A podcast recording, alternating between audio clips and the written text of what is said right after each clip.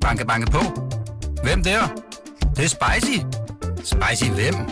Spicy Chicken McNuggets, der er tilbage på menuen hos McDonald's. Badum, bom,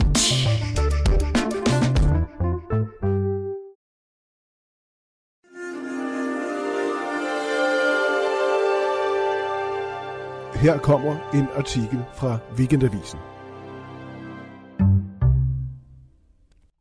For alle os, der bor i byen, er mørke noget meget, meget sjældent. Vi tænker på lys som noget, der gør os trygge, som tegn på et velfungerende samfund. Jo mere lys der er i natten, desto bedre. Men mennesker og dyr har virkelig brug for nattens mørke. Det fortæller Tine Eiby i sin reportage I nattens tjeneste. Hør den her, og hør også alle avisens artikler på weekendavisen punktum d k. God fornøjelse.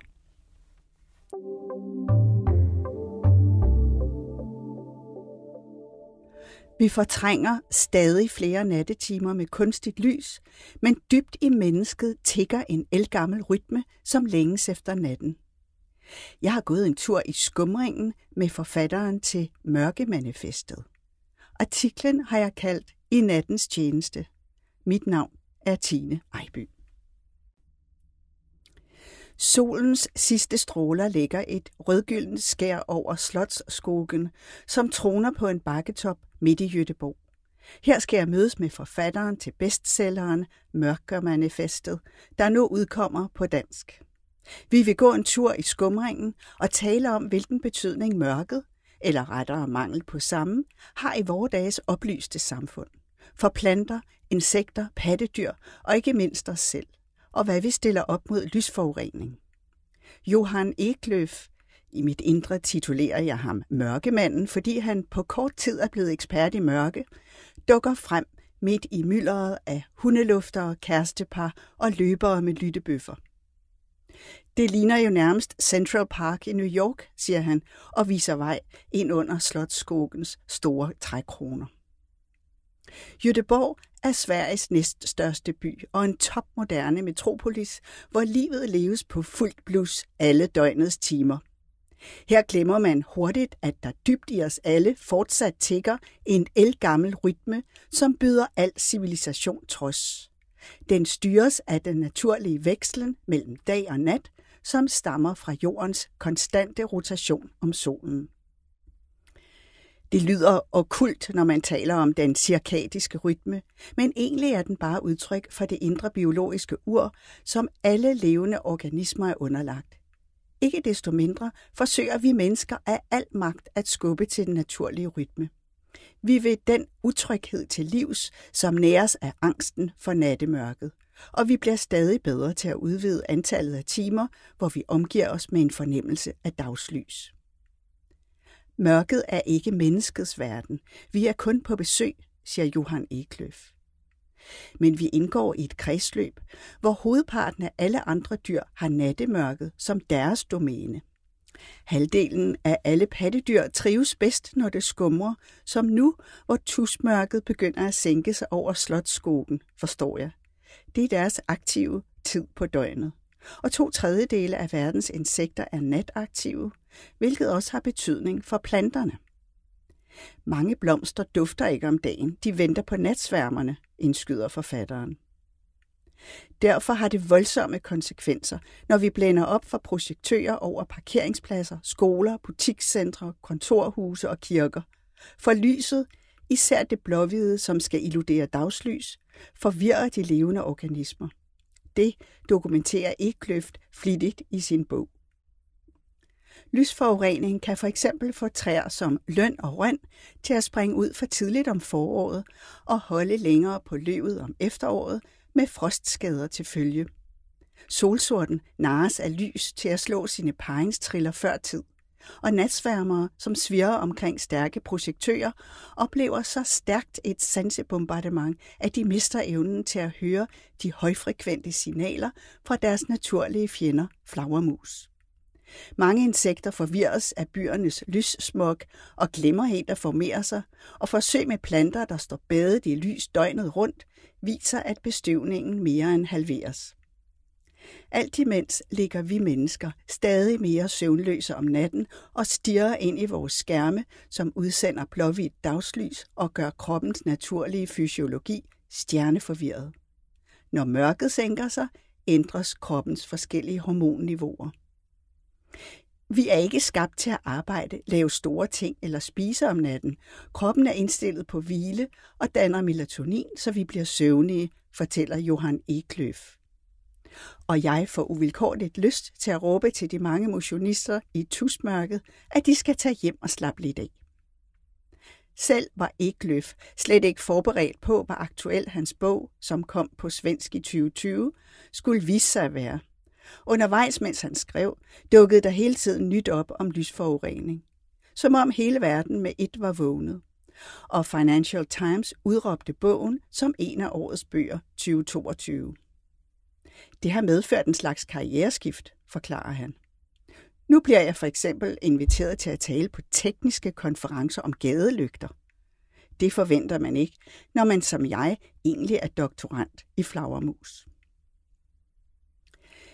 Vi har forladt parkens asfalterede hovedstrøg og sat os ved kanten af et lille vandhul.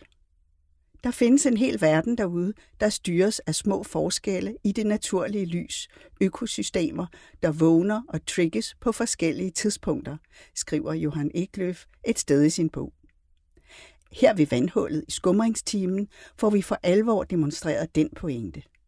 Solen gik ned et par minutter over klokken tyve. Man kalder det sjovt nok det borgerlige tusmørke, når solens centrum er mellem nul og seks grader under horisonten. Luften føles mere fugtig, man mærker duggen, og der dufter kraftigere af jord, planter og blomster, og vi sænker umærkeligt stemmerne. Nu sætter myggene deres helt store angreb ind. Det er deres niche i den store tidstabel, får jeg forklaret, og vi griber efter vores jakker. Lige før og lige efter solnedgang kommer der allerflest insekter. Det er tidsrummet mellem fuglene og flagermusene. Jeg vil tro, at flagermusene her til aften kommer frem klokken tyve femogfyrre, siger eksperten og kigger på uret. Det er om en halv time. Vi ser ud over det lille vandhul, og Johan Eklöf forklarer, at lige om lidt vil alle de små skøjteløbere søge ind langs bredden. De tager sig i agt for vandflagermusene. Om dagen er der ingen fare for dem.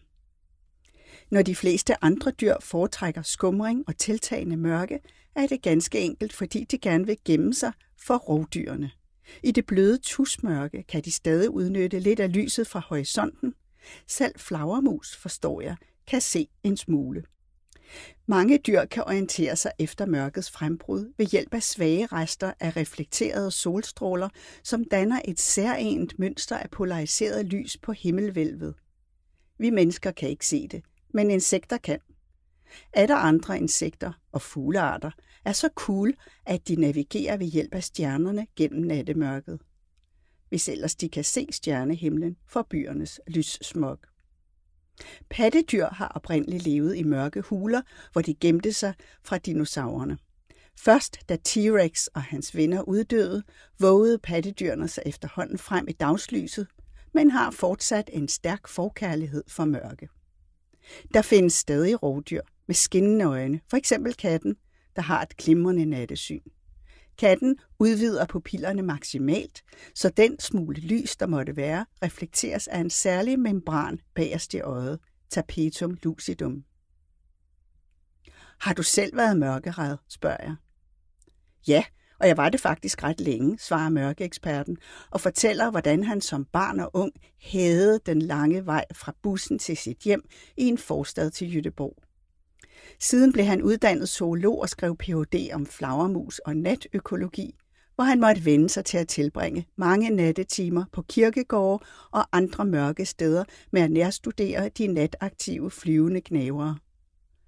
Så var det forskning i flagermus, der reddede dig, spørger jeg. Ja, det kan man sige. Indimellem, når jeg er i felten, og der hverken er mennesker eller flagermus, kan jeg blive grebet af igen og føle mig ensom og trist i mørket. Men så dukker der en flagermus op, og jeg glemmer alt andet omkring mig, siger han. Generelt opfordrer Johan Eklöf til, at man overgiver sig til mørket, alt imens man nyder stjernehimlen og mærker, hvordan kroppen langsomt skruer op for de andre sanser. Vi er skabt til det og har godt af det. For to år siden tog han konsekvensen af den erkendelse fuldt ud og flyttede med sin familie på landet, ud i familiens sommerstukker. Vi flyttede i december, hvor det er meget mørkt, og det gjorde en enorm forskel. Vi blev mere trætte om aftenerne. Det blev rigtig aften, rent udsagt, fortæller han. Frem af lommen hiver vores ekspert nu et lille aggregat, som han sætter på mobilen. Det kan spore højfrekvente lyde i det mørke, som vi stirrer ud i, uden rigtig at kunne se så meget. Rhodopsinet, det stof, som langsomt bygger op i vores øjne og giver os lidt nattesyn, er endnu ikke på plads. En skarp lyd går igennem på frekvensmåleren. En cykel, griner eksperten. Men så er der pludselig bingo. En flagermus bipper ind i teknikken, og en til.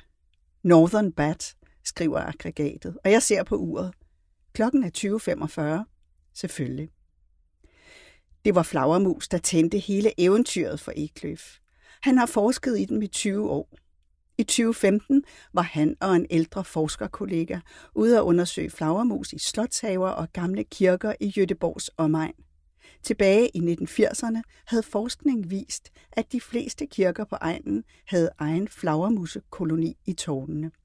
Nu var flagermusene væk mange steder. Et blik op ad kirkemurene gav Johan Eklöf en hypotese. Hver aften tændes projektørerne, så de smukke gamle landsbykirker kan stå og våge over lokalsamfundet. Men det bryder de fleste flagermusearter sig ikke om. Det blev begyndelsen til et forskningsprojekt, og i tyve atten kunne de to forskere publicere en artikel, hvor de påviste, at på fyrre år var antallet af flagermus i gamle kirker reduceret med to tredjedele, og at det var sket i takt med, at kirkerne var blevet oplyst. Det er meget enkelt at gøre godt igen, for belysning af kirker tjener jo ikke andet formål, end at det skal være smukt og fint at se på. Man kunne nøjes med at have lys på ved særlige anledninger, om søndagen og kun i kort tid ad gangen, siger han. Mens vi for alvor har fået øjnene op for konsekvenserne af global opvarmning, viser det sig nu, at lysforurening også spiller ind. Den er for eksempel en væsentlig grund til, at femoghalvfjerds procent af insektmassen er forsvundet inden for de seneste tres år. Det viser sig også, at når korallerne bleges, skyldes det ikke kun stigende havtemperaturer, men også den kraftige lyspåvirkning fra hoteller og casinoer langs de tropiske kyster. Skræk-eksemplet er og bliver kineserne, som en overgang legede med tanken om at opsende en satellit, der skulle fungere som en kunstig måne. Egentlig var det for at spare energi for den by, den skulle belyse, men Eklöf håber, at ideen er lagt i skuffen igen. Selv hvis satellitten vitterligt kun skulle lyse op med en lyskraft som månens, ville det forvirre massivt i dyreverdenen, hvor masser af insekter og flagermus gemmer sig helt, så længe fuldmånen lyser. Mørket har lagt sig så tæt nu, at parklamperne er blevet tændt. De er kuppelformede, smukke, synes jeg, lidt gammeldags. Men de tjener ikke deres formål, mener eksperten, som nu også rådgiver kommuner, blandt andet Jytteborg, og holder foredrag om, hvordan vi bedst beskytter flagermus og andre dyr mod lysforurening. Gode gade- og parklamper sender ikke deres lys i alle retninger, hvor de forstyrrer fugle, flagermus og insekter, forklarer han. Lamperne skal være skærmet, så lyset koncentreres ned mod stien eller gaden, hvor de kan gøre mennesker trygge. Og lysstyrken skal være så tilpas lav, at lygterne ikke blænder os. Hvis du prøver at skærme mod lyset her, kan du pludselig se de to mennesker, der kommer gående imod os. Før var vi blændet, siger Eklöf, og jeg må lidt modvilligt give ham ret. Rødgyldent lys er også at foretrække, fordi det minder om aften og solnedgang, og derfor ikke stresser og forvirrer dyr og mennesker i samme omfang, som det hvide lys gør. Men der er sikkert også insekter, som går til grunde i det røde lys, tilføjer han. Alle har deres niche. I de senere år er der skudt masser af initiativer frem, som skal hjælpe på konsekvenserne af lysforurening. I tyve sytten fik Skandinavien sin første mørkepark på Møn, Og i Frankrig blev der i tyve nitten gennemført en lov, som regulerer gadelamper og lysmængde. I Wien slukker man nu lyset klokken treogtyve, og i Groningen i Holland reguleres alt lys fra industri og landbrug. På hospitalet i den svenske by Karlstad, lige nord for Vänern, har man indført svagere og rødligere nattebelysning for at hjælpe personalet til en bedre døgnrytme. Modellen efterspørges nu også på andre arbejdspladser med natarbejde. Selv er Johan Eklöf blevet ansat af Jytteborg Kommune til at hjælpe med planlægningen af de grønne strøg gennem byen. Parker og haver skal forbindes, så dyr kan passere. Og som en ekstra parameter skal han nu sikre, at der også er mørke passager af hensyn til de nataktive dyr.